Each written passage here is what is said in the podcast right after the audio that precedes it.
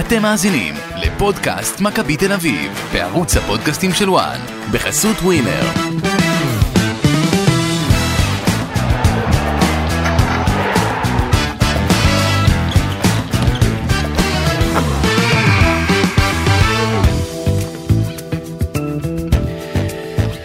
פודקאסט מכבי תל אביב, אה, לסיכום ניצחון נוסף על אה, זוריה האוקראינית, מכבי תל אביב עם 3-2, שבעצם מקרב אותה בצעדי ענק לעבר השלב הבא של הקונפרנס ליג, בין אם זה יהיה שלב הפלייאוף, שממנו משיגים את הכרטיס אל השמינית של המפעל, או בין אם זה יהיה מהמקום הראשון אה, בבית, אנחנו את התשובות לכך נגלה כמובן בחודש הבא, כאשר מכבי תפגוש את גנט.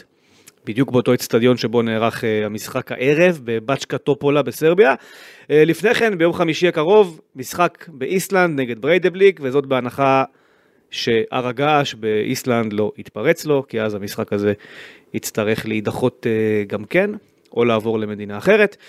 בכל אופן, זו כרגע התוכנית, שלוש, שתיים, חוזרים מעוד פגרה, פעם פגרה בינלאומית, ושוב הזרים היו מפוצלים, התאמנו בנפרד, כל הדברים האלה שמסביב, יש לנו פרק שנדבר אה, גם על המשחק כמובן, כי הוא הדבר החשוב ביותר. נדבר גם על הדברים שאמרו אתמול מיץ' גולדהר בעיקר, ורובי קין במסיבת העיתונאים אה, קצת לאחר מכן. אה, ונסכם בהסתכלות קצרה לקראת בריידבליק ביום חמישי. כמובן שגם נקליט פרק ביום חמישי בלילה או שישי בבוקר. אה, וזהו, אפשר להגיד שחזרנו, אחרי זה גם ליגת העל, חוזרים לישראל כולם, יהיה, יהיה מעניין.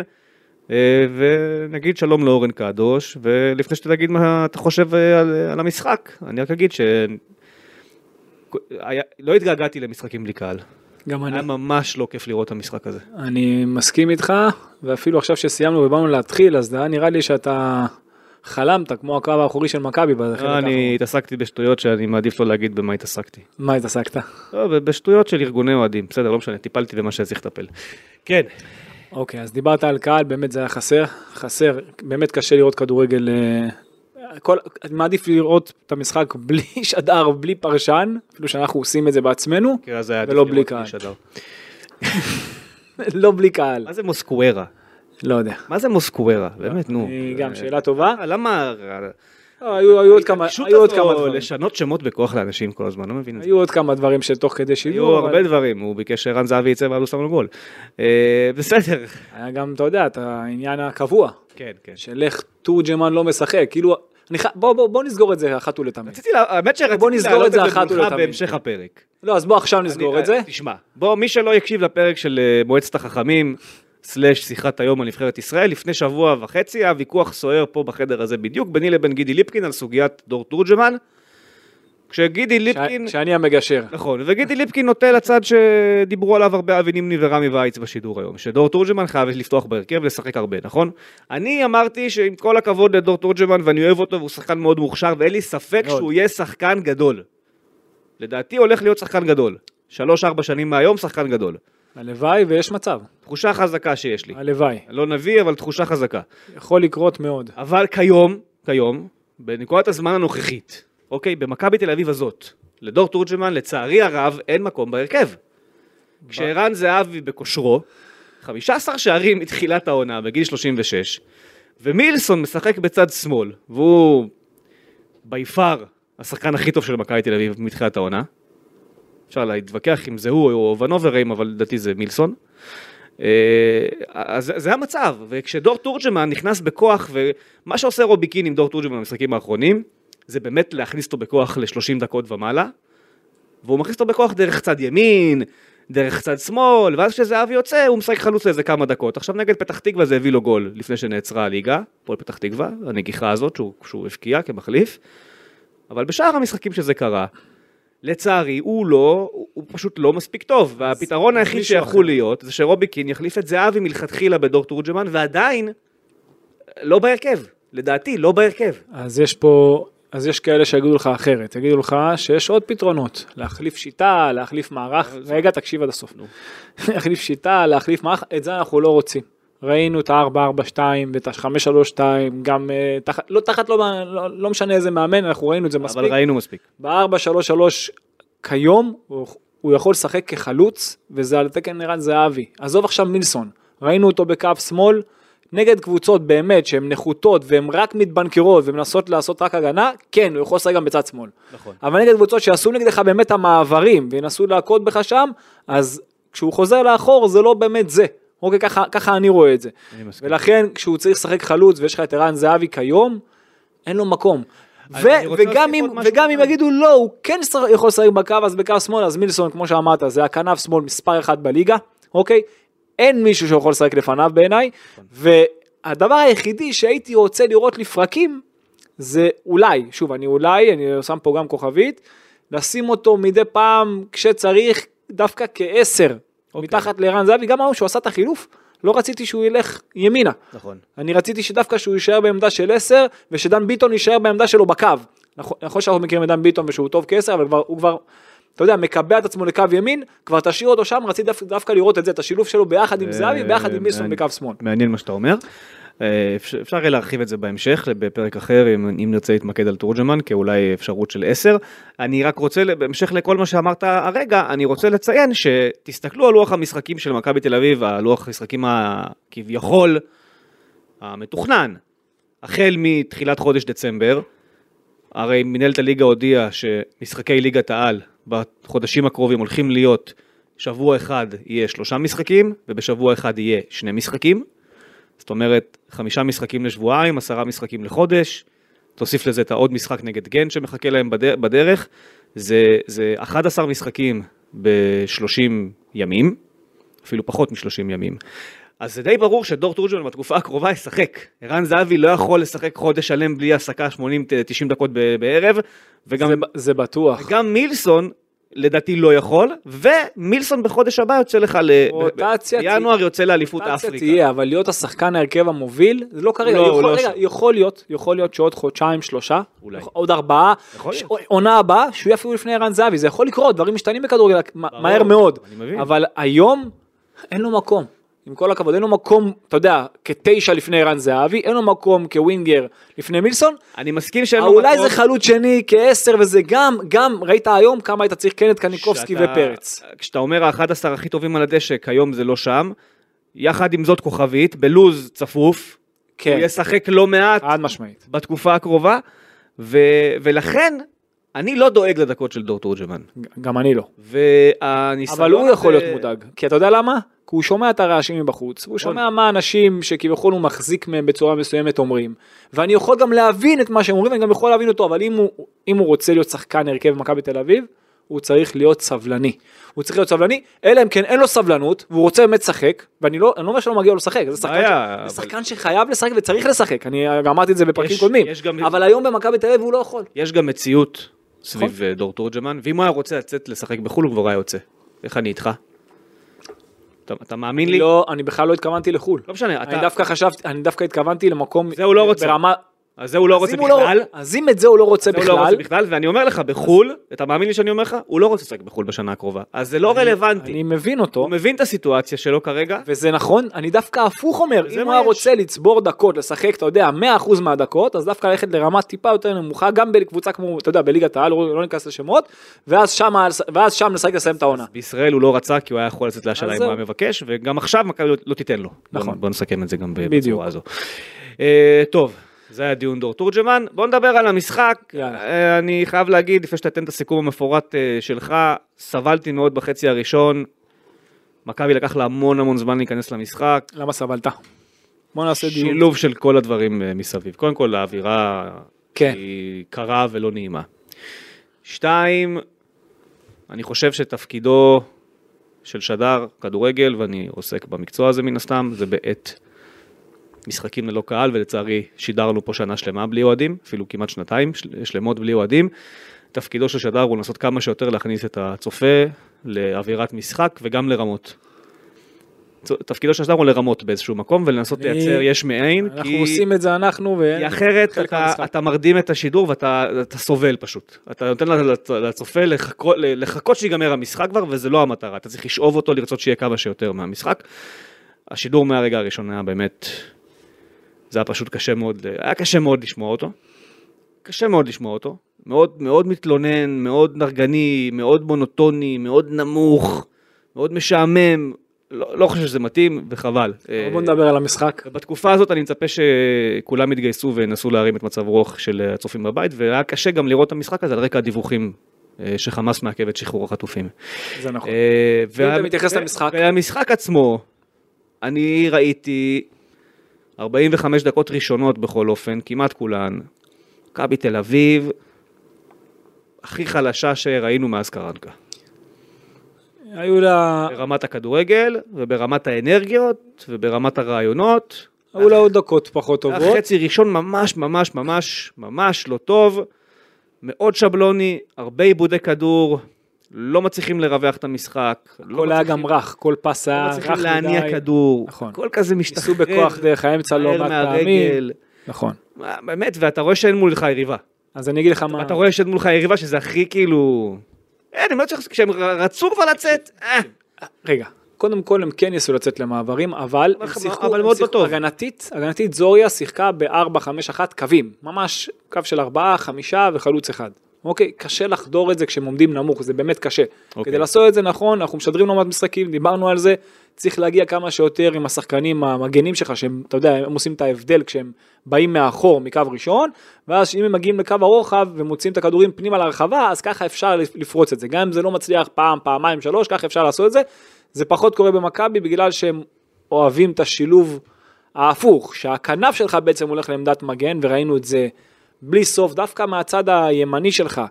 ראית הרבה פעמים את דן ביטון מקבל כאילו הוא המגן הימני, ואז ראית את אה, אבישי כהן נכנס ל half space, אתה יודע, כמו שאתה אוהב לומר. אני האחרון, אני האחרון שאוהב להגיד half space. נכון? נו, והוא כן. נכנס לאזור הזה כאילו הוא... מתעב את האנשים כאילו- שאוהבים כאילו להגיד הוא על זה. החלוץ, כאילו הוא החלוץ מצד ימין. דיברנו על זה בפודקאסט נבחרת, זה גם חזן עושה את זה, ואני סיפרתי לך מקודם על השידור של ברסה ששידרתי בשלוש, שזה אפילו היה הרבה יותר קיצוני, תחשוב שבמשחק של ברסה, כן. הוא שם את קאנסלו כאילו להיות ונוברהיים, כן, כן, אותו דבר. וקריסטנסן הבלם הבלם עשה הלך את ה- כן. לעשות חיתוכים מצד ימין, תחשבו שלוקאסן פורץ על קו ימין בהתקפות של מכבי, ככה ברסה שיחקה, אין לי מושג מה הם רוצים המאמנים האלה.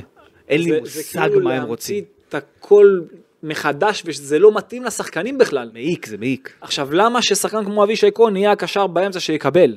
ולא דן ביטון שאתה יודע עם הטכניקה שלו ולמה אבישי כהן צריך להיות החלוץ מצד ימין מול השאר ולא שדן ביטון כי אם הוא יעשה את זה זה ייראה הרבה יותר טוב. אני, אני, ארחיב, אני ארחיב את היריעה על כך, אני יכול להבין למה רובי קין רעיונית רוצה לבודד את מילסון בצד. כן. אני לא יכול להבין למה הוא רוצה לבודד את דן ביטון רוצה, בצד. אבל לא, אני רוצה את מילסון קרוב לשער, אני רוצה את דן ביטון בשליש האחרון, קרוב לשער. אני לא רוצה עוד, אין בעיה, אתה עושה שילוב התקפה בהתחלה ואתה משתחרר ככה, אתה מייצר יתרון מספרים מאחורה, אתה מוריד את הכנפיים שלך יותר אחורה, יופי, כפיים. אבל אחר כך, שליש אחרון, אני רוצה את הכנפיים קרוב לשער, אני רוצה שהם יהפכו מווינגר לחלוץ. לא רוצה את המגן חלוץ, לא רוצה. זה, אז דיברנו על זה שה, שיש אפשר, אה, מקרים שבהם אתה עושה אחד ואחד. נכון? אחד שהוא על הקו כולו, ואחד שהוא אה, חותך פנימה עם הכדור. כן. כמו שחיפה עשתה עם חזיזה ואצילי לצורך העניין, כן. לא מעט פעמים, אוקיי? אתה יכול. אתה יכול. אז אני יכול להבין רעיונית אם הוא רוצה שזה יהיה מילסון בצד אחד שנשאר על הקו, ודן ביטון בימין שנכנס פנימה לרחבה. אני לא יכול להבין למה הוא רוצה לבודד את דן ביטון על הקו עם הרגל ההפוכה כשאין לו אפשרות להוביל כדור עם רגל ימין. בניגוד למילסון שכן יודע להוביל עם רגל שמאל. נכון, אני, גם זאת אפשרות, אבל אני בעד איזון, תמיד. אפשר, אבל עדיין, בעיניי הכוח המשמעותי זה מה שקורה, אתה יודע, הבלתי צפוי, והצפוי הוא, זה, זה לגרום לשחקני ההתקפה להיות באזורים המסוכנים, ו, אבל הם צריכים את העקיפה של המגן. אם אני רואה את המגן, כאילו, זה, הם לוקחים את זה לבלתי צפוי הקיצוני, כן. שהמגן יהיה באזור של החלוץ, למה? זה, הוא, הוא לא טוב בעמדה הזאת, נכון. הוא, לא, הוא לא יהיה טוב בלסיים מול השער. יש בודדים כאלה בעולם, הנה ראית היום אלכסנדר ארנולד. אבל זה נדיר, וזה גם לא קורה כל משחק. אוקיי, זה, זה באמת נדיר. זה לא תיאו הרננדז יש אחד וגם לא, אני גם מעדיף אותו מהקו שהכניס את הכדורים ושלהאו יהיה קרוב לשער, זה בדיוק אותו דבר. נכון. זה כאילו האידיאל של ה top כדורגל. עכשיו את זה אני רוצה לראות גם במכבי תל אביב. עכשיו, בואו נתחיל, אתה יודע, אה, עם הניתוח הזה, ל- ל- להיכנס, אתה יודע, ל play by play של המשחק, דקה שנייה, קרן הגנה, מכבי תל אביב, שומרת אישית, אני אוהב את זה, היו שם חלק באזורית. שוב, אתה זוכר שדיברנו על זה משחק קודם, לא שמים שחקן על ה-16. יפה, למה? אין מה העניין הזה? אין לי הסבר לזה. הרי זה, ברור שזה יגיע לשחקן ויהיה לו מצב, בשלב הזה זה כבר ברור שזו הוראה, וככה הם עובדים. אבל, אז, אבל אתה רואה שזה מגיע לשחקן ויש לו מצב, אז מה, אתה, אתה לא מאופס, אתה לא, אתה לא קולט מה קורה? הוא עד שהוא יקבל את הגול, הוא לא יבין את זה כנראה. נראה לי שכבר הוא קיבל גול לא בסיטואציה מספיק. הזאת, כנראה שהוא צריך יותר. אה, דיברתי על השילוב הזה, זה רשמתי את זה מיד, אתה יודע, זה כבר ראו את זה מההתחלה, שדן ביטון אה, זז ימינה ואבישי כהן אה, זז לעמדה הרבה יותר גבוהה דרך המרכז יותר. דקה שישית, יוריס מנסה לדחוף, אה, לדחוף בכוח דרך המרכז, דרך מרכז המגרש, למ- למרות שלא היה לו שם מקום בעומק, וזו הצעה מתפרצת. והחזרה לאחור הייתה מאוד איטית, גם של אה, פרץ, גם של הכנפיים. בחצי הראשון. גם ביטון וגם מילסון פשוט לא חזרו אחורה. לא חזרו. לא חזרו אחורה. שיחקו מאוד לאט בשני הצדדים. נכון, אז החזרה שם הייתה מאוד איטית וזה היה מסוכן. תקשיב, שיחקת באמת נגד יריבה מהדרג הנמוך של ליגת העל. הם- הם, הם יכולים לרדת ליגה, הם יכולים לרדת ליגה 14 באוקראינה. מתוך 16 נכון. באוקראינה. אז בוא- באמת, שיחקת נגד קבוצה באמת ברמה לא טובה, נכון. בלשון המעטה. נכון. וזה שהם הגיעו ללא מעט מצבים, כבשו שני שערים וכבר יכלו, אתה יודע, כבר לסכן אותך מבחינת הנקודות, זה צריך אה, להדליק איזושהי נורה. אה, חצי ראשון, עד השער, רן זהבי איבד לא מעט כדורים מהפתיחה. אה, מכבי תל אביב שינתה את מבנה הלחץ שלה, אתה יודע מה, לא את מבנה הלחץ, בכלל את, הרעיון, היא לוחצת מהשליש המרכזי, זה כבר קרה במשחק הקודם, זוכר שדיברנו על זה, אם הייתה לוחצת גבוה עד עכשיו, אז הפעם היא לחצה גם כן מהשליש המרכזי. נראה אם הם ימשיכו לעשות את זה, נגד קבוצות מליגת העל זה יכול לעבוד מצוין. כי הרבה קבוצות הם יצטרכו לגרום להם לצאת החוצה, זה יכול לעבוד טוב, אבל עדיין, מבחינת הקווים שלהם צריכים להיות הרבה יותר מסודרים. עדיין מצליחים, אתה יודע, להשתחרר מה, מהקווי ארבע של מכבי תל אביב די בקלות. אז הם צריכים לשים לב לזה. אה, דקה 18, לוקאס נותן חץ טוב לאבישי כהן, שמגיע גבוה לקו הרוחב סוף סוף, עובר יפה ומרים יפה לערן זהבי. שהפעם כן, עם הראש, הוא לא נגח מספיק טוב, הייתה שם פעולה מצוינת, אהבתי מאוד את החץ של לוקאסן, לוקאסן בכלל במשחק פנטסטי, היה נהדר היום, באמת, גם הגנתית וגם התקפית, הוא בכל משחק יוציא את לוקאס ומקבל גולים על זה. נכון. זה באמת לא מובן. לא מבין. כאילו, הוא 80 כאילו בכוח 90% להכניס- מההגנה שלך זה לוקאסן. אני, אני לא יכול להבין את זה, אני, הוא, הוא, הוא אדיר. אני, אני יכול להבין למה, כאילו אני יכול אני יודע למה הסיבה לחילוף. לוקאסן היה, אם לוקאסן היה מקבל צהוב עד סוף המשחק, הוא לא משחק לך במשחק. Mm. אוקיי, נגד. 3-0 נגיד, 3-1, בסדר. בדיוק, אתה מבין? ואז אתה. בריידבליק מסתבך בטעות, למה? בסדר. ניר ביטון נכנס, היה לא מספיק טוב, אבל בסדר. אה, אני לא, יכול, לא 20. יכול להבין למה המשחק קודם זה קרה, אבל בסדר, אוקיי. נכון, זה קורה כל זה הזמן. כל, כל משחק. דקה 20.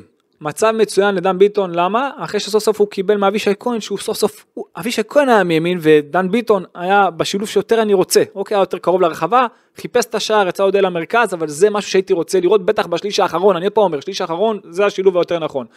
אה, מילסון בחצי הראשון הלך יותר מדי ראש בקיר, כאילו אמרו לו תעשה מה שאתה יודע לבד. עכשיו זה כל כך צפוי שאין לו את ההצטרפות הזאת של רביבו שאנחנו כל כך רוצים ואם הוא כבר מצטרף אז הוא תוקע את האמצע אז מילסון כאילו זה כל כך שהוא הולך רק בדריבל אז הוא, עושים עליו שמירה של דאבל אפ אחד סוגר לו את הימין אחד סוגר לו את השמאל וזהו נגמר הסיפור. אני רוצה לדבר איתך על, על, אה, על נקודה שקורית בדקה הזאת פחות או יותר, נו. שמילסון, כמו שאתה אומר, מנסה את הראש בקיר, וזה קרה מספר פעמים במהלך המשחק. החצי הראשון במיוחד. יש שני תרחישים, גם בשני זה קרה, יש שני תרחישים שקורים כשמילסון מקבל את הכדור בצד שמאל. אתה יודע מה אני ארחיב? שלושה תרחישים ממה שראינו עד היום כל העונה. התרחיש הראשון, וזה שעבד למכבי, בלא מעט משחקים, בעיקר בליגת העל, זה שהיא בונה את ההתקפה מצד ימין, ואז חץ על מילסון, נכון. אחד על אחד, נכון. חוגג. כן. לא עשו קרה היום אפילו פעם אחת. וגם אז למה? למה זה לא קרה? תגיד לי אתה, אני לא יודע. כי הם חיכו לך נמוך. אוקיי. הם לא יצאו עליך. אם היו לוחצים אותך גבוה בטיפשות, כמו שלא מעט קבוצות עשו את זה, אז ככה היית מצליח לבודד, כי אז היית מייצר overload, היית מייצר עומס בצד ימין שלך, היית מייצר יתרון מספרי שם, ואז חץ מדן ביטון כזה עם השמאלית האדירה שלו, יונתן כהן, ראינו דן, יוני, יכול. לצד שני, גם מהמגנים אגב, נתנו לו כמה. לצד שני, ואז הוא באחד על אחד יש לו שטח והוא רץ, דוהר.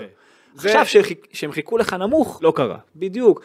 וגם אז שכבר מחכים לך, וגם אז אם עכשיו הם לוחצים אותך גבוה או נמוך, אתה רוצה את ההצטרפות, כי אז הוא, הוא הופך מילסון, כמה שהוא בלתי צפוי באחד על אחד שלו, כן. הוא יהפוך לעוד יותר בלתי צפוי. אז, אז, זה, אז זה אחד. התרחיש השני, זה שמכבי בונה את ההתקפה לאט, מסודר, מניעת הכדור, באמצע מזיזה, ימינה, שמאלה, אמצע, אחורה, זה, כן. ואז מגיעים שמאלה למילסון, ורועי רביבו נעצר על קו ה-40 מטר אלכסוין ולא מתקדם יותר. נכון. זה התרחיש שקורה ברוב המקרים. כל הזמן. התרחיש השלישי שהוא הכי מרגיז בהיסטוריה של הכדורגל העולמי בימים אלה, זה יפה, יודע משפט? כן. עובד יפה תחבירית. הכי מרגיז בימים אלה בכדורגל העולמי, זה. התרחיש שבו רוי רביבו מגיע כבר לאותו קו עם מילסון, הם כבר עומדים באותו קו עם מילסון, כל הקו פתוח, ואז רביבו עושה שני צעדים אחורה. ימינה, ימינה ואחורה, כן. וכאילו מייצר לך מצב שבו, שים לב מה קורה, וזה קרה מלא פעמים במשחק, יותר מדי פעמים במשחק, יש לך, תדמיין את רוחב הרחבה, דיברנו על זה עונה שעברה לא מעט, רוחב הרחבה, מילסון בשמאל, רביבו אמצע שמאל, כן. זהבי עומד על רביבו, קניקובסקי עומד על זהבי, כל הארבעה האלה מול ארבעה שחקנים, מה אתה אמור לעשות עכשיו כאילו? ויש עיבוד כדור, ויש אני- מעבר, אני אמרתי לך. אתה כמעט תקבל על זה גול אני גם. אמרתי לך, עכשיו אני לא של מצ- מאמן. אז אני לא, אני לא מבין את ההוראת מאמן הזאת, שהיא אגב גורפת להמון קבוצות עולמית לצערי, למה אתם מייצרים מרובעים על הקצה של ה-16. כי הם- אפילו אם רק אחד היה הולך פנימה לרחבה, היה אפשר אולי לנסות להגביה. למה? אחד שירווח ויגיע לקו הרוחב. אני אומר, כן. אבל מה אתה עושה, למה המרובע הזה? מה מטרת המרובע? עכשיו תחשבו, בתסריט אידיאלי, שעליו אנחנו מדברים לא מעט מתחילת העונה, בתסריט האידיאלי, כשכבר הגעת למצב הזה, ש, שמילסון ורביבו באותו הקו, תחשבו לכם מה קורה אם רביבו חופף לו מצד שמאל, גבי עושה תנועה אלכסונית, ערן הולך לרחוק, כן, יש לך שלוש אפשרויות מסירה, בדיוק. זה מה אגב, זה- בבית ספר לכדורגל. הסיכוי שלך לתת גול הוא הרבה הרבה יותר גבוה. כשאתה עושה עכשיו אימוני סיומות, כשאתה עושה אימוני סיומות, בלי יריב אפילו, אוקיי, עם יריב, עם שחקן אחד, בלי... זה מה שאתה עושה, זה מה שאתה מבקש אני מהשחקנים. לא מבין למה זה לא קורה ש- במשחק. לעשות את העקיפה, ואז להגיע לקו הרוחב, ואז אתה יודע, הוא מוציא את הרוחב, ואחד בא לפינה הקצרה, לקורה הקצרה, ואחד הולך לפינה הרחוקה, אתה יודע, באלכסון, ואז אם זה מגיע לקצר, טוב, לרחוק, טוב, ויש לך את האופציה, ויש לך את השחקן שיוריד. אז אצל מכבי תל אביב של העונה. בהמון משחקים, תרחישים 2 ו-3 קורים יותר מדי פעמים, ומי שמציל לך את התרחישים האלה פעם אחר פעם ביכולת אישית זה או מילסון או ערן זהבי בהגבהות שלו. זהו, פה זה נגמר. גם דור פרץ עם הכניסות שלו, כן, וגם... אבל אה, ערן זהבי קניקובסקי. מסירות, אה, גם היום הוא שם כדור מדהים לדור פרץ מרגל שמאל שלו בכלל מאותו מקום. כן. עכשיו, משחק קודם הוא בישל לו ככה את הנגיחה, ורוב רוב הזמן מילסון תופר לך את זה ביכולת האישית. בדיוק, אתה, אתה מאוד תלוי ביכולת האישית. מאוד תלוי ביכולת האישית, ונגד קבוצה כזאת ראית את זה, ונגד קבוצות יותר טובות, שהן יהיו, אתה יודע, יותר דומות לך ביכולת האישית, זה יהיה לך הרבה יותר קשה. אתה יודע, אם אם יבואו מוכנות אליך. עכשיו, עוד דבר, כשמכבי כן יצאה ללחץ, זה היה לא מספיק מסודר. זה היה לפעמים, הם היו חשופים באמצע, כי פתאום כי- ראית, אמרת כי הם שינו את המבנה. כן, אבל כשהם, היו, מצב, היו מצבים שהם פתאום כן יצאו ללחץ. אז אולי המבנה לא היה מספיק מאומן. אז אני, אז אני אומר, זה בטוח. אוקיי. כי לפ... אני אגיד לך איך, מה שאמרת עכשיו זה מה שהיה. אוקיי. למה, למה זה לא היה? למה, זה לא, למה הם לא היו מספיק מאומנים בקטע הזה? כי פעם ראית אותם כן חושפים את האמצע, הוא כן היה פנוי וכן הצליחו להשתחרר דרך האמצע, ופתאום ראית גם את גבי וגם את דור פרץ לוח- לוחצים יחד את זהבי, את שני הבלמים, ואז פתאום האמצע שלך היה חשוף, ופתאום ראית מצד שני לחץ של מילסון שלוחץ לך את הבלם, כאילו הלחץ לא היה מסודר, כאילו אם יוצאים, כאילו השחקנים אומרים לעצמם יאללה בואו נצא, וכל אחד עושה מה שהוא רוצה. וזה ככה זה היה נראה. חצי ראשון כשהם לחצו זה היה נראה לא טוב. אוקיי, וזה... היו שם כל מיני דברים שאני באמת לא יכלתי להבין, אם כבר אתה לא מתורגל ללחץ, כבר אז אל תלחץ. אתה רוצה ללחוץ, תעשה לחץ בעיבוד כדור, באזור, אתה יודע, איך שאתה, איך שאתה מאבד כדור אז מיד להתנפל. אם אתה לא מתואם בלחץ, זה יכול לסכן אותך נגד יריבה טובה, זה היה חד משמעית מסכן אותך. אה, דקה 32, מתפרצת של זוריה, אחרי שהתקפית שלחת את אבישי כהן להיות חלוץ מימין, שדיברנו על זה, אתה חייב לראות את זה, זה משהו יפה. לא ראיתי את זה, אני זוכר את זה. ביטון היה על הקו, תקן המגן, עיבוד, אה, היה עיבוד כדור, ואז הגיע לשוער שלהם שדחף מיד, אתה יודע, כדור, כדור אה, עומק. אז אבישי כהן שהוא חוזר, הוא כבר חזר, הוא עמד בעמדה של קשר, הוא היה קשר, לא הצליח להתמודד עם השחקן בראש, נהיה מעבר, שלושה מול שלושה, בסוף מיצ'ין שם משת... מפספס הזדמנות טובה, זה יכול להיות 1-0 להם, זה היה מצב מצוין. אוקיי, מעבר טוב שם, איפה שרביבו מעד שם. אה, שוב אני אציין שלוקאס היה נהדר, באמת עוד דקות טובות שלו, אה, היו לו חצים יפים, דקה 37, שער של גבי שנפסל, אני, לא, אני עכשיו לא הבנתי איך הוא נפסל, מסירה גדולה של רביבו לעומק, תנועה גדולה של אה, גבי קניקובסקי, היה שם נבדל, אני לא מבין את זה.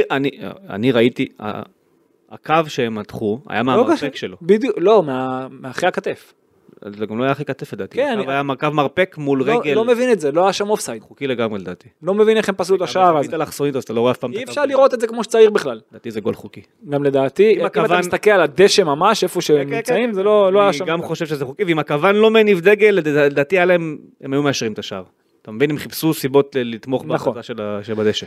בדיוק. אה, מילסון וביטון בחצי הזה ובדקות האחרונות של החצי עם לא מעט הכנסת כדורים אתה יודע אלכסונים פנימה לתוך הרחבה כאילו ראית את מכבי קצת מאבד סבלנות וזה חבל דקה 42, 45 פלוס 2 גבי מקבל באמצע היה קצת לבד מזהה את התנועת עומק של זהבי הוא דוחף לו כדור עומק כאילו ור- ורטיקליה אבל עליו על הגוף זה גורם לזהבי לעצור את הכדור עכשיו השחקן שהיה איתו 55 שלהם במקום להיצמד אליו המשיך כל הקו המשיך לרוץ אחורה אה, זה. נתן לו כן זה נתן לו את השני מטרים והוא השתלט יפה, נתן בעיטה אדירה על החיבור הרחוק, המצ... הפעולה הכי גדולה של זהבי בחצי, כל השאר באמת היה פחות, אבל שער באמת אדיר שלו, הוא צריך מצב אחד, הוא צריך כל פעם להיות באזור, אתה יודע, מסוכן בין הבלמים. גם אתה יודע, איך שהתחילה ההתקפה, אתה רואה, הוא כבר רץ להיות בין המגן הימני שלהם לב- לבל, לבלם מצד ימין שלהם. הוא כבר התחיל משם, הוא כבר הלך לרחוק, ואז שהוא כבר קיבל, יצר לעצמו את השטח. ולחבר את, ה... לחבר את מה שאתה מתאר פה, את הגול של זהבי, לתחילת הפרק, אני לא חושב שדור תורג'מן עדיין מבין את המשחק ברמה הזאת. לא, מבחינת... כדי לייצר את זה. רגע, רגע, בואו עכשיו נעשה פה סדר, שוב. מבחינת מיקום של חלוץ, אני לא חושב שהיה חלוץ ברמה של ערן זהבי בישראל. ברמה כזאת. אתה מחזק את מה שאני אומר. נכון, יכול להיות שמבחינת הליטוש, הטכניקה, יכול להיות שאופי של שחקן אתה תאהב את אוחנה יותר, או את חרזי יותר, או את לא משנה מי יותר. מבחינת מיקום וחדות, אין שני לו, לא היה. אוקיי? אני גם לא, לא יודע מתי יהיה. ואני לא חושב שיש וה- היום בכדורגל האירופי שחקן עם יחס המרה של בעיטה מחוץ לרחבה לרשת ברמה, ברמה של זהבי. אין הרבה כאלה. הוא, הוא יח- באמת, הוא בודד. תקשיב, הוא נדיר, מבחינת. מבחינת המיקום פלוס סיומת, זה לבל שהוא לא, לא קיים, כן. אוקיי? עכשיו, כמה זמן הוא יוכל להחזיק, אתה יודע, בגיל שלו, ו- וברמה הזאת, זה... זה... כל, כל לעשות- דקה שהוא... אם יהיה כל עונה פגרה של חודשיים באמצע, הוא יכול, הוא יסחוב עוד הרבה. יש מצב, אתה יודע, והוא לא הולך ונהיה צעיר יותר, אבל כן. כל, אתה יודע, כל עוד הוא יכול, אה, צריך להגיד תודה. ולכן, אתה יודע, גם אה, תורג'מן, אם, אם הוא צריך ללמוד משהו, ולפני שנדבר על המאמן שלו, שגם היה חלוץ גדול, לכן היה חשוב לריב עם ערן זהבי על החדר. ארבעה חודשים. כן. חמישה חודשים. היה מאוד חשוב, כן. אבל אם משהו שהוא צריך ללמוד, כן. זה את זה. אני לא יודע אם אפשר ללמוד זה, את זה, אבל אפשר. זה אינטליגנציה של שחקן. נכון, זה, יש דבר, יש אנשים שב, שבבילטין שלהם יש, יש להם את הטקטית, איפה להיות מבחינת מיקום, לדעת לזהות את זה. אבל תחשוב שהרי הוא לא התחיל את הקריירה שלו כחלוץ. לא. אז תבין שהוא, הוא, לא. הוא, הוא, אני מבטיח לך שהוא גם למד את זה תוך כדי תנועה, הוא הבין איך אפשר לעשות את זה יותר נכון, כל פעם אתה רואה אותו הולך לרחוק ואז תוקף, כל פעם אתה רואה אותו מרוויח את השני מטרים, עוצר ומסיים, הוא לא עושה דברים שהוא לא יודע. גם כל הקטע של החוכמה של שחקן כדורגל זה לא רק לעשות דברים וירטואוזיים, זה לדעת במה אתה טוב ואת זה לעשות כמה שיותר, ומה שאתה לא טוב לא לעשות. אתה מבין? זה הכי, זאת הגדולה הכי גדולה של ערן זהבי. אבל כשאתה מדבר על דור תורג'מן ללכת וללמוד מערן זהבי ובמרכאות לחקות אותו, אני רוצה שתורג'מן יבין מה הוא מחכה. כי כן. סתם לחכות זה לא יצא אם טוב. הוא עכשיו יחכה את הדריבל אז זה לא טוב, יש לו דריבל יותר טוב משל ערן זהבי, אבל את המיקום, להבין, להבין, אם הוא יבין את פה המשחק. ברמה הזאת, אז זה גם צוות אימון שיכול לעזור לו עם השנים, זה המפתח. וגם, אתה יודע, מספיק שאתה אתה מסתכל על שחקן, אתה צריך ללמוד את התנועות שלו, להבין, אתה, אתה חי איתו, שוב, כל אחד אחרת, אבל אם הוא חכם, זה מה שהוא צריך ללמוד. אוקיי. דק, חצי שני, דקה 47 מיד אחרי הפתיחה, הנעת כדור טובה של מכבי תל אביב, ממש מצד לצד על הפתיחה, ביטון נתן אה, כדור בסופו של דבר לאף אחד. אם היית אתה רואה את התמונה, לא נתן כדור לאף אחד. וזה יוצא לו למין מקום, איפה שהעשר שלך אמור להיות, שחקת בלי עשר הרי, איפה שהוא אמור להיות, לא היה לך כזה, והעשרים שלהם, צ'ורקו, פשוט מכין כדור אדיר לדור פרץ מול שוער, 2-0 לך, נתן לו כדור שהוא לא יכל לבקש כדור יותר טוב, גם תנועת אה, עומק טובה של דור פרץ. אה, בנוסף אני חייב לומר שגבי, מבחינתי, אני רשמתי את זה לפני השער השלישי, שהוא היה הכי טוב על המגרש. נכון. הוא היה פשוט בכל מקום. מאה אחוז מסכים. הוא היה נדיר היום, הגנתית, התקפית, בפרס כש... אה, גם אם הקבוצה, אתה יודע, לא עשתה את זה כמו שצריך, הוא באמת היה מדהים היום. דקה 60, אחרי לחץ שמתחיל מגבי מצד שמאל, שלך, אוקיי, וחילוץ בסוף של רביבו, הוא גרם, הוא גרם לכדור ארוך שלהם, מגיע לרביבו, אט אט זה עובר ימינה, בסוף זה מגיע לכהן, לאבישי כהן, שסוף סוף הוא נדבק לקו. סוף סוף אחרי חוץ מפעולה אחת בחצי הראשון, גם הפעם נדבק לקו, מקבל, ואז זה חוזר ליוריס, ואז שוב פעם, כי הוא ראה את הצפיפות באמצע, אז עוד פעם הוא זז לקו. נכון. מקבל את זה בנגיעה מיוריס כמו שצריך, ואתה ראית את הקו הגנה, וזה מוטיב חוזר, אבל זה יקרה בצד השני, אחר כך בהגנה של מכבי, בשער השני של זוריה, אבל בשער הזה, אתה ראית ש... הקו הגנה שלהם לא היה מסודר, זאת אומרת המגן נגיד יצא לאבישי כהן, וכל הקו הגנה היה פרוס, ומי מזהה את המסדרון הזה? גבי. גבי. מזהה מסדרון פנוי, ללכת עד קו הרוחב, ומשם הוא לא דוחף בכוח לרן זהבי שדרך לא, הצפיפות, הוא הוא. מזהה, הוא נותן רוחב לאחור לדור פרץ, מסיים נפלא, צמד לדור פרץ, 3-0 מכבי תל אביב, מלך שערי הקונפרנס ליג, דור פרץ. שער, שער אבל מצוין, שער מצוין, ודור פרץ מגיע לו, עכשיו אני אעצור-. אני אעצור אותך, כן. ואני אחבר אותך לפרקים שעשינו בעונה הקודמת לא מעט. כן. על איך לשחזר את הגולים היפים ואת המצבים הטובים. אני גם חשבתי על זה, רשמתי את זה. זה הגול השלישי, זה קלאסיקה כן. של לשחזר. נכון. ואם את זה הצוות של מכבי יישם במשחקים הקרובים, הקבוצה הזאת תמריא. ואם הוא לא יישם אותה, היא תהיה תקועה. מה גורם ההפתעה פה? גורם הפתעה זה... הכניסה מקו של שני. אבישי, והכניסה לא, של הכניסה הגבי. מקו שני של גבי, כ-50-50, אבל לקו הרוחב. אם אתה מגיע כבר לשם, אתה יודע, זה שני דברים שלא קורים נכון, במכבי לא הרבה. קורה. אז בגלל זה אני לא אומר, קורה. זה הגורם המפתיע. וסוף סוף הריווח של המגן. עכשיו תחשוב, יש אזור שפפ גוורדיולה, ואמרתי לך את זה. נכון, אתה אומר לי half space. לא, לא. פפ גוורדיולה, יש אזור שהוא קורא לו assist zone. אה, assist zone, נכון, אתה- זה גם אזור zone. יפה, כן, ה assist zone. אוקיי, זה האזור, להגיע לשם לקו הרוחב, משם זה כבר, חצ- זה כבר חצי גול. רק תגיע שם, כי מה קורה, קו ההגנה הולך אחורה, קשה לו כבר לתקוף בחזרה את שחקני היריבה שלהם, ואז לך זה קל, כי אתה מוציא רוחב לאחור, שחקן שבא מהפנים זה כבר קל. דור פרץ היה לו קל.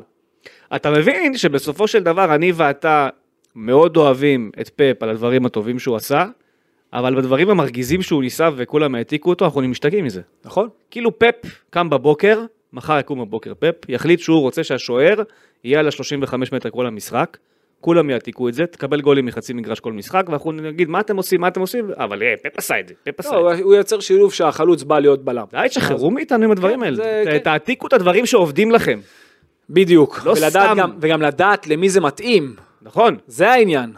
לדעת אם- למי זה מתאים. שנייה, אם יש לך, אמרתי את זה גם בפרק של הנבחרת, אם רוי, אתה מייקון שהוא מגן ימני. אז סבבה, שילך, שהוא- יסיים, ולא דן. ביטון. אמרתי אמרתי את זה בפרק הקודם, אם רוי היה חיים רביבו, עם יכולות ה finishing שלו, שים אותו באמצע, אין לי בעיה שיהיה באמצע, שיהיה רק שם.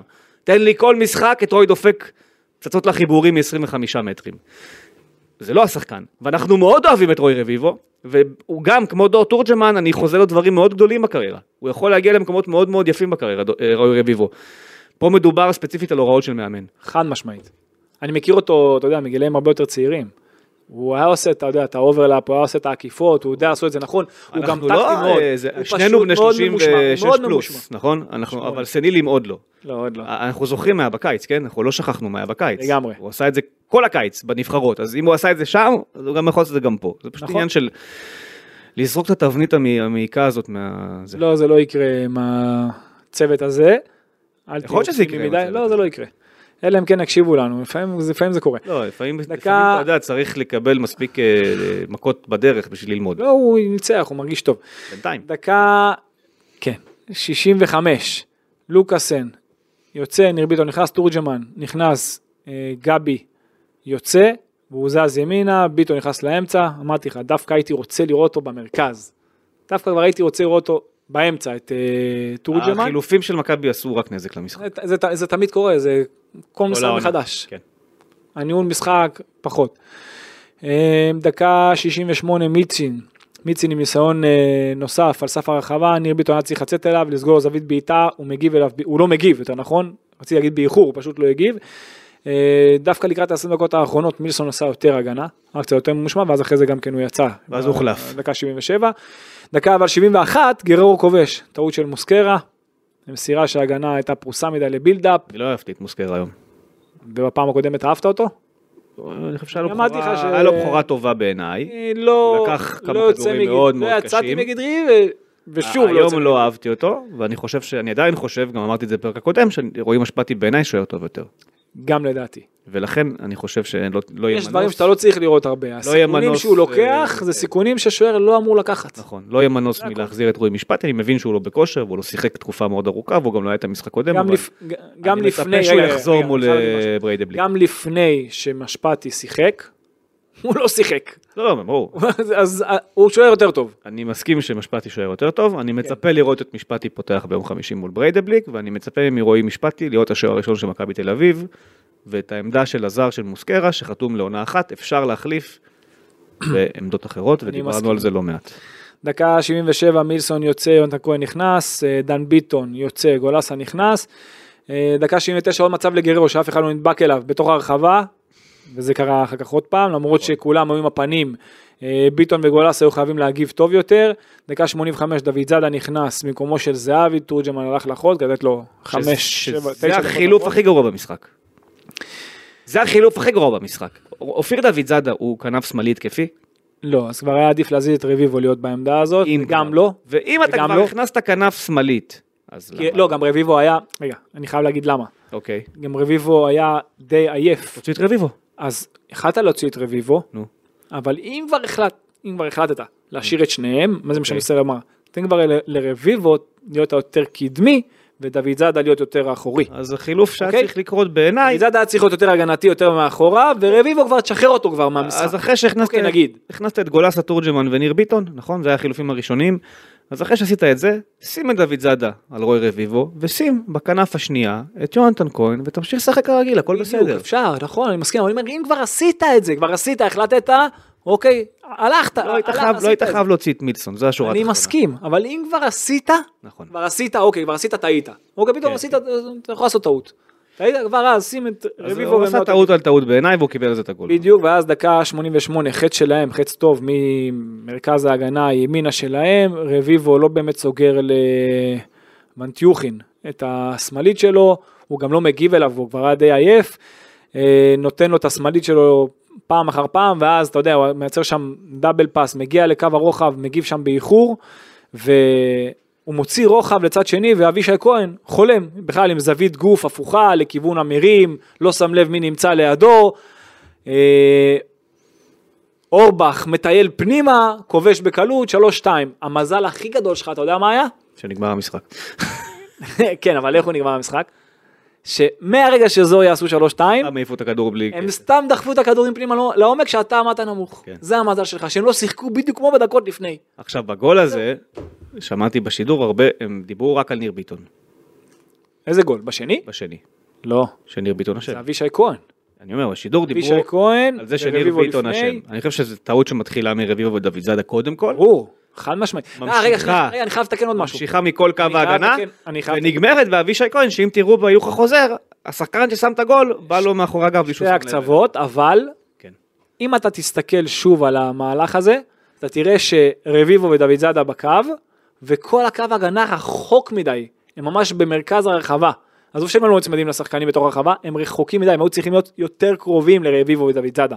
אפשר להכניס... כל הקו הגנה היה חייב להיות, בינם. בדיוק, כל הקו, זה בדיוק מה שאמרתי, המוטיב חוזר שקרה נגדך, מה שקרה עם גבי בשער שלך שכבשת, שהוא בישל לדור פרץ, אז אותו דבר, הם היו רחוקים אני- מדי, ואבישי כהן בכלל עם זווית הפוכה, זה... עכשיו אני רוצה להגיד עוד משהו בנושא הזה, כשאנחנו עכשיו אומרים את האבישי כהן אשם, ניר ביטון אשם, אנחנו לא אומרים את זה כ...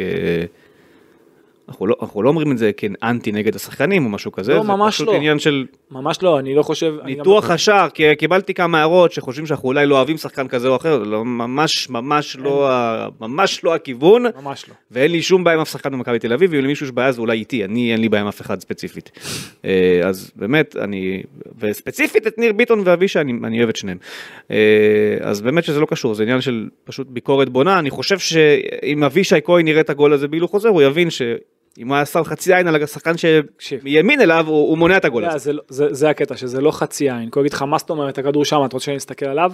לא, אתה יודע מה הוא צריך לעשות? לעמוד בזווית אחרת. הזווית גוף שלו, אתה צריכה להיות לשחקן, הוא היה צריך לקלוט אותו, נכון, אבל זה- ואז לשים לב באה מדבר, המסירה. ואם זה הולך לאזור שלו, אז הוא תוקף את הכדור. על זה אני מדבר. לתקוף, ואז הוא הוא כבר מקבל אותו עם הפנים, ברגע, ברגע שהוא עומד הפוך, הייתה לכיוון. המרים, קל לשחקן לחדות, הקו הגנה.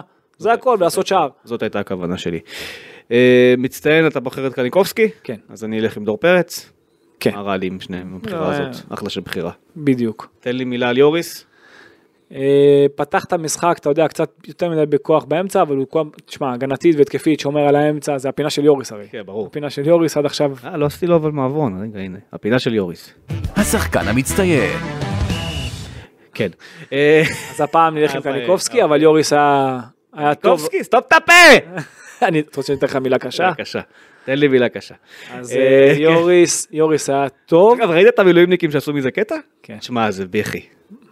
מדהים. בכי. מדהים, בכי. מי שלא רואה בטיקטוק, תחפשו את זה ענק. אני אין לי טיק טוק, אבל אתה דאגת לא, לשלוח. לכו לטיקטוק לפודקאסט אה, הווינרים של וואן, יש שם את הסאונד של, שיה, תלחצו על הסאונד, אתם תראו את הקטעים הכי פופולריים, זה עם החיילים, מילואימניקים, לא יודע מה הם, זה, וואו, זה פיפי. אז כן. אה, גבי קניקובסקי, גבי קניקובסקי באמת, אה, בכל המגרש, הגנתית, התקפית, מחלץ, יוצא קדימה, מקדם את המשחק, מרווח אותו נכון, תמיד ל- במקום הנכון, תענוג, היה אה, מצוין. לסיכום אה, שני המשחקים של אבישי כהן, שים את סל התכונות הטובות והפחות טובות, שאתה הולך עכשיו הלאה להמשך, אבישי כהן או מסון? אני הייתי הולך עם אבישי כהן. סבבה. אז אתה מסכים איתי ברעיון הכללי שמכבי תל יכולה בינואר, לא יודע אם זה יקרה בינואר, אבל בסוף העונה, להחליף שני זרים בשני זרים אחרים. בעמדות אחרות במגרש. יכולה, ברור, מה זה, איזו שאלה. אוקיי. יכולה סקרה בקלות. לדעתי לא צריך, ובסון גם אני לא, זאת אומרת, אם אבישי כהן כבר עכשיו עולה עליו, אז אה, אבישי כהן מבחינת, אתה יודע, המהירות, העוצמות, והכי חשוב זה היציאה שלו קדימה, שהוא כל הזמן רוצה לצאת קדימה. צריך טיפה לעבוד צריך. על החינוך ההגנתי שלו על ו- המיקום. ועל המיקום. על המיקום גם ההגנתי, אבל גם ההתקפי, למרות שאתה יודע, הדרישות שלו, שהוא, מה שהוא מקבל מה, מהצוות המקצועי שלו, זה לא מה שאתה ואני רוצים. אולי דברים יתיישרו באיזשהו שלב למה שאני ואתה רוצים. לא. איך- איך אמר אתמול מיץ' גולדהר? אני אומר את דעתי, לא צריך להקשיב לי. אוקיי. אז אני- אנחנו אומרים את דעתנו, אתם רוצים להקשיב, תקשיבו, לא רוצים נכון. להקשיב, אל תקשיבו. אה, אז נסכם במיץ' גולדהר, כן? מילה על בריידבליק, יש מה לדבר בכלל על בריידבליק? מכבי צריכה לעשות אותו הדבר, לנצח, לגמור את לא. הסיפור, באמת. ואז המאבק זה נגד גנט. כן. סבבה, אוקיי. ואולי, כן, תפסיד איזה, אם היא תפסיד איזה נקודה, אולי בטעות, שתיים. ואז אתה מגיע. אפילו ממקום ראשון למשחק נגדם. כן. יפה, אז אה, נסגור עם, אה, מיץ' גולדהר, היה התעסקות מאוד אה, משמעותית ברוביקין בימים האחרונים, תקשורתית בישראל. אה, אנחנו דיברנו על זה בפרק הקודם כבר אחרי זוריה, דעתי לא השתנתה, אני חושב שהיה צריך להגיד דברים הרבה לפני, והיה צריך להגיד בערך מה שהוא אמר אתמול בצורה טיפה יותר לדעתי מורחבת. אה, אני כן יכול להגיד שאחרי שהקשבתי למיץ' גולדהר מדבר ומסביר את, את הצד שלו, אני, אני מצד אחד אני יכול להבין, אני, זה יישמע מצחיק, כן? אבל אני יכול להבין את אלה שנגד רובי קין כרגע, ואני יכול להבין גם את רובי קין. אני כאילו מצליח להבין ברור, עכשיו את שני אבל- הצדדים, אני אגיד לך גם, ואני אסביר גם למה. וזה נפל לי תוך כדי השיחה עם גולדהר. שאגב, הייתה שיחה מאוד אמוציונלית, וכשגולדהר דיבר על, ה, על השואה ועל יהודים, היה לי באמת רגע שאני עשיתי פוז על המצלמה בזום, כי הייתי בטוח שאני עוד שנייה מתחיל לבכות, כי זה היה באמת משפטים מאוד קשים ש... שהוא אמר, שאין ספק שהם הם חודרים את הלב של כולנו בימים האלה. אה, הוא מספר שם גולדהר, שהוא אומר, אני כבן ל... ל... ל... ליתומה מהשואה, אני חי את כל החיים שלי בתוך מחשבה שהעולם לא אוהב יהודים. ככה, ככה גדלתי, זה, זה ה mindset שלי, זו הפרספקטיבה שלי. הוא אומר, ואני כל החיים שלי חשבתי שהתנאים לשואה נוספת קיימים, הם פשוט מתחבאים מאחורי, אה, מתחת לפני השטח. הוא אומר, בשביעי לאוקטובר הם קמו מעל פני השטח. הוא אומר, זה שאתם רואים התגייסות עולמית לצד השני, זה רק ממחיש שהתנאים לעוד שואה נמצאים פה. נכון.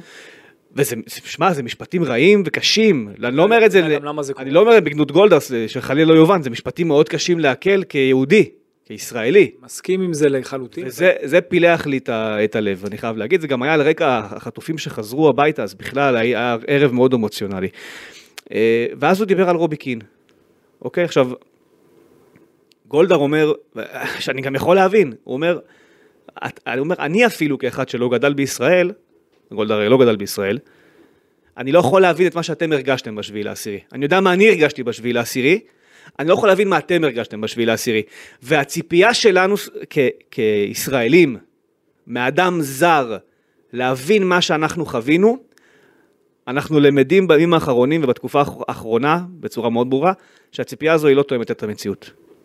ולא משנה כמה אנחנו נרגיש לא בסדר עם זה שרובי קין לא מסוגל להגיד שחמאס הם חלאות אדם, ו- ו- ו- ו- ומה שקרה בשביעי לעשירי זה פשע מטורף נגד האנושות, כמה שהוא לא יכול להגיד את זה, מהסיבות שלו, של שמירה על משפחתו, זו, זו הטענה שגם גולדהר השמיע אתמול, כמה שהוא לא יכול להגיד את זה, אני גם, אני כן מתחיל להבין שגם אנחנו טיפה מגזימים עם הציפייה שלנו לצפות משחקנים זרים ואנשי מקצוע זרים להגיד את הדברים האלה, כשהם בעוד שנה, שנתיים מהיום יחזרו לחיות במדינות שלהם, ששם האסלאם הרים את ראשו מזמן, ושנאת היהודים הרימה את ראשה מזמן, וזה יכול לחלחל בהם ולפגוע בהם בהמשך הדרך, ואני יכול להבין לגמרי את המחשבה הזו, ושימו לב, ואת זה אני ככה אפריד רגע מרובי קין, ס- ת- תנסו רגע לספור על אצבע, על יד אחת, סליחה, כמה זרים שמשחקים פה, באמת יצאו נגד מה שקרה בשביעי לעשירי. בואו שנייה נצא רגע אחורה ממכבי תל אביב, כמה זרים דיברו? אבל הם לא תמיד מעניינים. הוא מעניין. אז בגלל שהוא מעניין, כן. הציפייה היא אחרת. נכון. נכון, ועדיין, גם הכוח שלו הסברתית. אבל הוא זר, אחר. הוא זר זר. בדיוק כמו כל הזרים האחרים. לך, אני חייב להגיד לך וזה חלק מה- מהאישיו. ובאמת ש... חוץ מחוסה רודריגז, וברח לי השם שלו, אני מצטער, סליחה, הברזילאי של הפועל חיפה, ומיגל ויטור שהוא כבר ישראלי, הוא, הוא כבר חלק מאיתנו, אבל, אבל אני אחשיב גם אותו. אלו השלושה. אורן, אלו השלושה. סבורית, לא? לא, אשתו כן, אשתו. הוא לא. אוקיי. אה, הוא בסקי, אם אתה, הוא לא בסקי באמת, אבל אה, חיים בחבל הבסקי, אנחנו רואים בדיוק במשחקים בספרד מה זה אומר. כן. אלו השלושה, תבין. אורן, אלו השלושה, זהו. מילסון שם אבל זה- תמונה של ילדה עם דגל ישראל באינסטגרם, זה- זה- זה- זה מחוות קטנות. אף אחד לא בא ואומר לא- את מה גם שאני לא- ואתה מצפים שרובי לא- קין יגיד. רגע, אבל גם לא מכירים אותם, הם לא דמויות. תעשה את ההבדל בין אנשי כדורגל, כי אתה יודע, ברור שרובי קין הוא פיגורה יותר. גדולה. מסכים איתך לגמרי. זה הכל. אבל גם כפיגורה. אבל גם כפיגורה, הוא יהיה חשוף להרבה יותר בלאגן עולמי רגע, מאשר מילסון אני וסבורית. מסכים איתך כמעט על הכל. אפילו, אתה יודע מה, על הכל, אבל אני אגיד לך מה אני אני חושב. לא, אני לא, רגע. לא, לא, אני לא, אני אומר, אני מבין, אני אני מבין. אומר את מה שאני אומר, ואני בזמן, באותה נשימה אומר, אני מבין לגמרי את מי שכועסים. כן. ממש זהו, מבין אני אותם. אגיד לך למה, אני אגיד לך למה אני מבין. קודם כל, אתה אמרת משהו נכון, מי שלא היה פה ומי שלא, אתה יודע, חי פה, לא יכול להבין מה שחווינו בשביעי לאוקטובר. עכשיו, מה זה אומר? גם אנשים ישראלים, ישראלים שחיים פה כל הזמן ונסעו לחו"ל, אוקיי, נגיד ההורים של גלי, בת הזוג שלי, אוקיי, היו בחו"ל, באותו יום, במקרה. וואו, אוקיי. חזרו יום למחרת. הם עדיין, הם לא יכולים להבין מה שאנחנו חווינו באותו אף יום. אחד לא יכול להבין מה שחוויתי. מי שלא היה פה באותו יום, לא יכול להבין. אתה הרגשת שהאדמה הנפערת, ש- שאין לך קרקע, נכון. שהם עוד רגע פה מחוץ לבית, לא משנה איפה היית גר. תחושה שמלווה עד אי אפשר להבין, אי אפשר להבין מה שהרגשנו. מלווה אותי עד עכשיו התחושה הזאת. בדיוק, זה חרדות שאי אפשר לתאר, אוקיי? כל בן אדם, תהיה חזק ככל שתהיה, זה לא מעניין, כאילו, זה, זה לא משנה. עכשיו, הוא כן היה פה, הוא כן הרגיש. וזה- ציפיתי, אבל- רגע, ציפיתי, שנייה רגע, ופה אני רוצה לחבר את זה למשהו כן, אחר, אבל. ציפיתי כן, שיגיד מה הוא מרגיש, מה הוא הרגיש. את אני מסכים. הסירנות, את האזעקות, אני מסכים. וה- וה- ומה שהוא חווה באותו בוקר, מכלום, אני מסכים. מכלום, משום ולכן- מקום. ולכן אמרתי, המשפט אז- שאתמול הוא אמר על כך שהלב של הצוות ושל כולם זה עם האוהדים שנרצחו, זה משפט שצריך להמר הרבה לפני, בדיוק. אבל היה צריך להרחיב אותו. וגם מה שאתה הרגשת, אתה. צריך להרחיב אותו. תגיד מה הרגשת, אל מסכים. תיכנס לסכסוך, אוקיי? מסכים. תגיד מה הרגשת. מסכים לגמרי. אוקיי, במיוחד, מה- במיוחד שאתה מייצג פה משהו, לא רק קבוצת כדורגל, וגם, אתה יודע, את מי אתה מייצג? זה מכבי. אז בגלל זה אמרתי, ההרחבה הזו, אם הוא היה עושה את העוד הרחבה הזו, זה היה מוריד דעתי. עכשיו, מה הבעיה? בסדר היום את הכל שנייה, ואני רק רוצה להוסיף עוד משהו קטן. אתמול מיץ' גולדור אומר משפט מאוד מעניין. הוא אומר בשביעי לעשירי כשהכל קורה, רובי קין בכלל לא התקשר להגיד לי שהוא רוצה ללכת. אנחנו התקשרנו אליו להגיד לו רובי עדיף שתעזוב את הארץ. זאת אומרת מבחינתו היה להישאר. ופה הביקורת שלי כלפי מכבי תל אביב. כי אם זה התרחיש שקרה באמת בשביעי לעשירי, למה כשרובי קין עזב לא הודעתם את זה ככה? אני, שאלה מצוינת. למה אז ואני- מראש ואני לא. לא הודעתם את זה ככה? אבל אני על זה לא שופט אותו. אם הוא מבחינתו רצה להישאר בישראל, כי הוא חשב שהולך להיות כדורגל בקרוב או לא יודע מה, ואתם אמרתם לו רובי לך, עדיף שתלך עכשיו, למה בהודעה הרשמית שלכם בשביעי לעשירי, בשמיני לעשירי כשהוא עזב את ישראל, לא רשמתם, המועדון ביקש מרובי קין והשחקנים הזרים לעזוב את ישראל, ולא הפוך. כי זה היה שם את הדברים בפרספקטיבה אחרת כבר אז. יש פה כשל מהבחינה הזאת, אבל עדיין אני לא שופט אותו שהוא הלך, הכל בסדר, אתה יודע, גם לא, זה לא, זאת לא המדינה שלו. אבל להגיד מה אתה מרגיש, אני שוב, אני חוזר על זה, אבל אתה יודע מה הקטע הנוסף הוא... היה צריך להגיד מה שאתה מרגיש, בדיוק. גם מה וגם... אתה אגב, אשתו עשתה את זה. נכון. אשתו כתבה מה היא מרגישה, רגע. וגם רובי לדעתי ויש עוד לעשות. משהו שאתה נגעת בנקודה שמיץ' דיבר עליה. מאותו יום, אמרת, האנטישמיות עולה, נכון. נכון?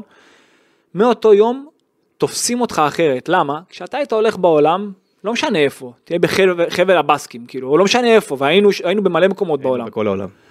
שיהיה לידך לא משנה מי מאיראן, או מעיראק, או מלא משנה איפה, אתה לא, לא ספרת אותו כל כך. נכון. בקטע לא, לא, לא היה לך שום פחד, למה? הם ראו אותך כמפחיד. מוסד, שב"כ, זה, הצבא הישראלי. זה התהפך. ועכשיו, מהיום הזה, הרבה דברים התהפכו, ואנשים פתאום, מי שבאמת גזען, מלוכלך, אוקיי? שזה אוכלוסיית העולם היא ברובה כזו כנראה. לא אגיד ברובה, כי מי שיש לו שכל, מי שיש לו שכל. כזה, אבל הרוב, אתה יודע מה ברובה, שחלק מי שיש גדול ממנה כי. הרוב אין להם שכל, הרוב זה, יש להם רק הכנה למוח. נכון. אז מי שיש לו רק את ההכנה ואין לו באמת מה, שצריך להיות בפנים, אז הוא שונא אותך מהטבע שלו, הוא מקנא בך. עכשיו, עכשיו שהם קמו עליך, אני מצפה, כן, שאנשים שמכירים וחיים איתך ומייצגים אותך באיזושהי צורה מסוימת, שוואלה, שיגידו את הקול שלהם בלי פחד. לא עכשיו אני אומר, שוב, לא שייכנס לסכסוכים כאלה ואחרים, אבל מה שאתה מרגיש, נכון. תגיד. להגיד מה שהוא מרגיש, כמו שעשה אגב העוזר שלו דייב סרצ'ן בארצות הברית, הוא סיפר על החוויה מאותו יום, היה צריך להגיד את זה. נכון. אני מסכים. שאת זה הוא היה צריך לעשות. ובטח שיש לך לא מעט אוהדים ש, שלא רק אלה שנהרגו, ש, שנפצעו ומשפחות, אתה יודע, של כאלה שנפצעו ואנשים שחוו טראומות, תהיה איתם, תראה משהו. כן, יח... ולסיכום, קרה קצת מאוחר. לסיכום הדיון הזה אני רוצה רק להתחבר לדברים האחרונים, כי אני שאלתי את מיץ' גולדהר מה הוא מצפה עכשיו מהקהל לעשות. אני חושב שבאמת, עם. זאת אומרת, ואז הוא בחר להשתמש במשפט של רובי קין הוא לא האויב שלנו, והוא באמת לא האויב שלנו, רובי קין, ולכן אני חושב, ומפה אני קורא לאוהדי מכבי תל אביב שמקשיבים ו... וזה, אני לא חושב שזה יעשה לנו טוב, גם הסברתית, אם נתחיל עכשיו לצאת נגד אנשים זרים, על דברים שהעולם לא יקבל בכלל. נכון. לא תשכנע את העולם שהוא צריך לגנות את, את מישהו. נכון. זה, זה העניין. אז המלחמה הזו היא מלחמה. היא מלחמה פנימית והיא מיותרת, וצריך להתרכז בכדורגל מעכשיו. לגמרי. ברמה הזאת של רובי קין, הבנו שהוא הוא לא רוצה להיות פה משהו מעבר לזה, ברמה ההסברתית, וזה שלו. נכון. אה, לכבד, לא לכבד. אני שוב אומר, גם אפשר להבין, דיברנו על זה בפרקים קודמים, אפשר להבין, הרבה. אנשים שהם איתך, אני אומר לך מאנשים שאני מכיר מחו"ל, שהם איתך לגמרי, ואנשים חזקים בעולם. לא אומרים כי בסביבה שלהם, נכון. יש יותר מדי כאלה שנגדך, ועדיף עדיף שלא ידברו מאשר אתה יודע שידברו. אבל אה, בגלל שהוא כן להגיד, מתפרנס פה, לשורה התחתונה, זה לא שחור ולבן כמו. שניסו להציג את זה, ומכאן שכל אחד יעשה מה שהוא מבין, כמו שאמר גולדהר, אתם רוצים להקשיב, תקשיבו, אתם לא רוצים להקשיב, זו דעתי. אה, אבל אני חושב שבאמת הסיטואציה הזו שנוצרה סביבו, אני חושב שהיא טיפה לא הוגנת אה, משני הצדדים. גם מהצד שלו, שהוא לא יכל להגיד עוד כמה מילים, וגם מהצד שלנו, שאולי מצפה דברים שאנחנו לא אמורים לצפות בעצם, מאנשים שלא חיים פה איתנו וגדלו במציאות שלנו, ותחשוב באיזה, איך, איך אתה חי כ- כישראלי. אתה חי מסבב לסבב, מטיל לטיל, אתה שומע את האזעקה ב- בשש בבוקר, אתה יודע שנכנסים לממ"ד, זה כאילו אוטומט אצלך, אתה יכול כמה זה מעוות, שככה אתה חי. ולא בטוח שאדם זר יכול לקלוט את זה בכלל, גם אם הוא יחיה פה 50 שנה איתך. זה אחרת, זה לא אותו דבר, זה לא אותו הדבר, ו... וזהו. ורק אגיד שבאמת מיץ' גולדהר אומר שרובי קין מעולם לא גינה אה, שום דבר ולא התייחס לעניינים פוליטיים, ככה הוא החליט בשלב מאוד מוקדם בקריירה שלו, ובאמת חוץ מאיזה פוסט אינסטגרם שהוא לא כתב בו כלום, חוץ מלשים, לשתף תמונה מ-2017 במתקפת טרור במנצ'סטר, באמת לא היה כלום. לאורך כל הקריירה שלו. אז זה שלו, זה הבן אדם. אפשר לאהוב את זה יותר, אה, אפשר לאהוב את זה אני. לא בא לשפר אנשים כבני אדם, אני כן יכול להמליץ לו כמאמן כדורגל איפה אני חושב שהוא יכול להשתפר. יש הבדל. כשאתה שחקן, מאשר שאתה הדמות הכי מובילה מקצועית במערכת כמו מכבי תל אביב. פאולו סוזה שלח משהו, איזה מסר? חי פה שנה שלמה, התקדם עם מכבי למקומות אני יפים. לא חושב, פיטר בוס עשה משהו? לא. סלאבישה יוקנוביץ' עשה משהו? ולאדן איביץ', שתי קדנציות, עשה משהו? לא, אתה חושב שמישהו היה נשאר במכבי? אם דבר כזה קורה? אי אפשר לדעת. עובדתית ראינו שזה אוסקר אה, כבר ברח במצב כזה, אפילו פחות גרוע. אוסקר כן, אבל לא בטוח ש... אתה יודע, אמרת פאקו אז הגיע, חושב- חושב- פאקו הגיע אני חושב באותו זמן. איביץ' היה נשאר וסוזה היה נשאר. אני לא יודע, אי אפשר לדעת. כל אחד היה מתנהג אחרת, אתה יודע. אז אני אסכם בשאלה האחרונה, האם זה שרובי קין נשאר במכבי תל אביב וחוזר עם הקבוצה לישראל ורוצה לחזור לישראל ולא ביקש לעזוב, האם המ- המעשה הזה כמעשה כשלעצמו מספיק? ואומר משהו. קודם כל זה שהוא אומר, נשאר ברור לעבוד, ברור שזה אומר משהו. שהוא נשאר לעבוד במועדון הישראלי שהאירים מאוד מתעבים. ברור שזה אומר משהו. אוקיי. אין פה ספק בכלל. אז לא, אתה אומר הוא לא את- צריך להגיד הרבה. אתה אומר את זה, אבל יש אנשים ספק. לא, לא, אין פה אוקיי. ספק. אז אין פה ספק. אז זה מסר בפני עצמו. הרי הוא היה, כמו שאמרת, הוא יכל ללכת. נכון. אז זהו, אז גם הוא היו לא נותנים הולך. לו ללכת עם המבקש. נכון, אז הוא לא הלך, והוא רוצה להישאר. יש דברים שלא צריך לעשות, אתה יודע, בדיבורים, אוקיי. במעשים, אז הוא עושה את זה במעשים, ונקווה שיעשה פה הצלחה גדולה, באמת אני מאחל לו, ושאת המגנים שלו, שיפתח אותם מכבי. בדיוק. ניפגש אחרי בריידבליק. מקווים שנהנתם להתראות.